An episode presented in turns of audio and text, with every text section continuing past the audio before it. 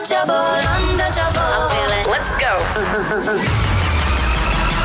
Need to let it go. You never know where it's heading. The Scenic Drive with Rian. Al Venter is op die show, South African war journalist. Um, also, uh, believe it or not, the one person that is currently the oldest war correspondent in the world. Uh, for Jane's, Jane's International Defense Weekly. Um, en as massiewe probleme soos weet in Oekraïne, maar uh, uh, El jy's terug, nê? Nee? Right, ek hoor jou, die Nou- Rian. Nou hier's die ding, ek net gou vir jou vinnig hierdie vraag vra want soos ek soos ons die heeltyd vra, this thing needs to end at one point. How do you see this thing ending? Okay, the bottom line here is that it's costing Putin today uh, 15 billion dollars a day to fight his war. Uh, he, we know that he has reserves of 600 billion dollars, of which about half or more than half has been seized by Western banks and the rest, uh, which we, that's very public knowledge.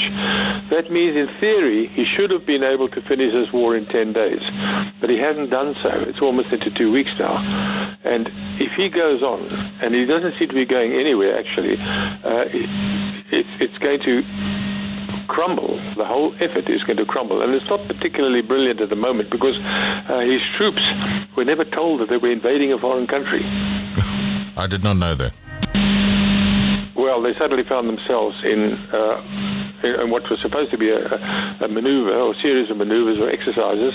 They found themselves in Ukraine, uh, busy bombing and killing uh, something that they hadn't been told beforehand. This is this has become public now because many of the captured troops, and quite a lot of them captured or have thrown down, thrown their weapons down, have, have admitted this to, to television, and this is being broadcast all over the world.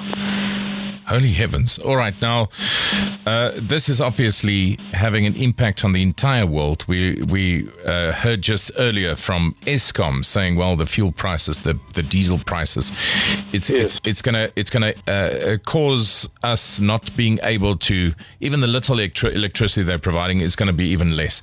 So, uh, put, give me a, a, a, if you have to put an estimate on this, when, when do you think this will be over? I, I, you can't. You can't estimate it because you're dealing with a man that is irrational. Look what he's done. Nobody believed that he could do this or is doing it. And he's also, for the first time ever, threatened to nuclear bomb the West. This was something that never happened during the Cold War. Here, for the first time, you have a Russian leader saying, if you don't listen to me, I'm going to wipe out your populations in all your cities. You're not dealing with somebody that is, is, is, is you can talk to. And there's no way you can reject what he's going to do, how long he will go on. Um, it's bad enough as it is, so I don't know. But he's gonna run out of money at some point. Yeah, but you know, like all things, you can borrow, and China's um, a good friend, so we don't know how deep they'll go into their pockets for him. And they're not at all happy either, by the way. China, some of the noises coming out of China at the moment are along the lines of, look, you've gone it far enough, I think you better pull back. They haven't said as much, but their, their gestures, their, their, their, their emotions uh, indicate that. Well, one thing's for sure: the West will not be, be getting involved in this.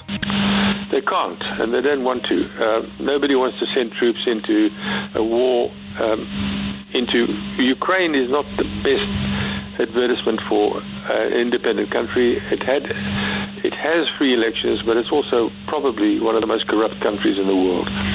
Um, it's the master of its own destiny, and uh, they will give a lot of help. Now, one of the things, one of the one of the most important help they're getting is in anti uh, supersonic missiles, SAMs, and they're getting hundreds of them, hundreds. Uh, America sent 600 Stinger missiles in, and and there are more coming, which means that the Russian planes can no longer fly as freely as they they did in the past. So, and they are not the bravest of people either, because as you know, uh, the Russian Air Force is bombing, but not on any near the scale uh, that they should be, because they've got 10 times the number of fighter bombers that Ukraine has got.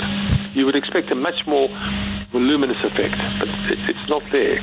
So, the big thing that that concern a lot of people. Do you think there's going to lead to a world war? It's for the first time in my life, I have been worried about that. Yes, for the first time in my life.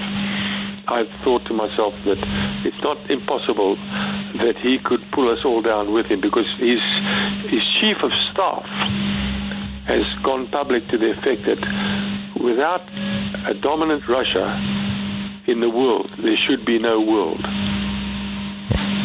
Work that one out for yourself. All right, Al, listen, now's a good time to go find myself a whiskey. Um, I, I would love to uh, talk to you again in future if you don't mind. Can we phone you again? Yes, I think it'll be better because I'm uh, uh, I'm coming uh, down south fairly soon, Excellent. uh, in about a month, and uh, we can perhaps get together and have a pint of beer afterwards. Well, now you're talking. No, I would love to see you in studio. That's going to be even better. So, Yeah. Looking Uh, f- is your office in Johannesburg or Cape Town? we're in Midrand in Joburg. right, I'm with you. Looking forward to it. Al, thanks so much for your time. Appreciate it. Okay, old man. Take well. care. Bye bye. Tot ziens, Rian. Tot ziens. Let's. Just a dry sarcastic comment he makes. Says it like it is. The Scenic Drive with Rian. Weekdays 4 to 7. Jacaranda FM.